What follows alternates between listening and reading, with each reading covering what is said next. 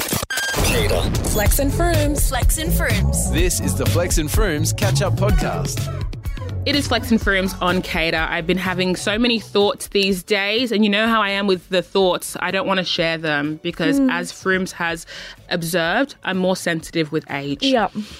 But I was thinking to myself, if we want to be better friends and have better friendships, we, and I'm talking everybody within the gender binary and outside, need to be better at addressing our internalized misogyny. Oh, she said it.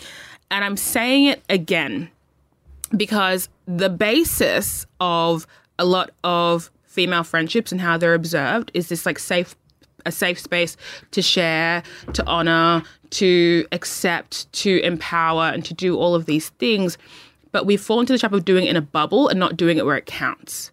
Doing it when the stakes are so low. You know, I'm going to empower you at the girls' lunch on the weekend, but I'm not going to empower you in the office when I know you're being taken advantage of. And I'm not going to empower you, you know, in your relationships when I know that you're degrading yourself for someone else's attention.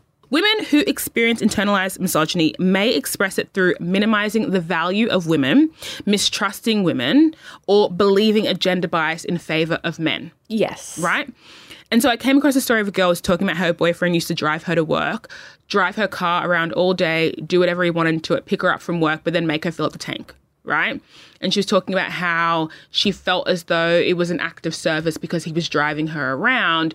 But then when she had raised the fact that, like, I can't keep forking out hundreds of dollars a week in petrol, he was like, but why? why like you know you're being selfish and she couldn't advocate for herself and then talked about how she lost a bunch of friendships because her friends were like calling it out and saying hey babe like this is not appropriate conduct and she's like you don't know my man like you know my man la la la lost a bunch of friendships the guy cheated on her broke up whatever Oh.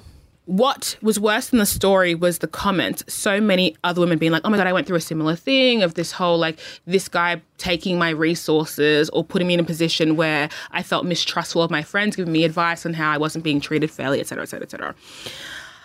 It's not unusual for women, especially. We're not all people, let's just talk about being women, to hold their friends to impossible standards and hold the men around them to these minuscule standards or to make excuses for the men around them. Or if we don't even center men into this conversation, to not appreciate, to not empower, to not platform the women in their lives like they would the men, to not go the distance or go the journey with the women in their lives like they would with the deadbeats that are on the fringe.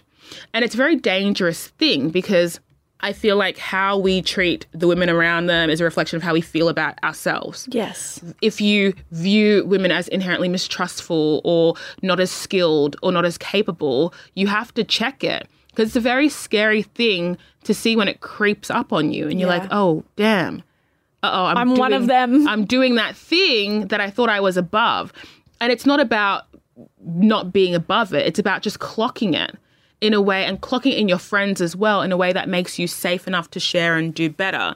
The solution you either need to hold the other people in your life to higher standards, as high as you do your peers and your friends, or give your friends a break. That's on that. Miss like you this already. Flex. You're Flex and Froomes. Bye. You've been listening to the Flex and Froomes Daily Podcast. For more, tune in to CADA on DAB or stream it on iHeartRadio.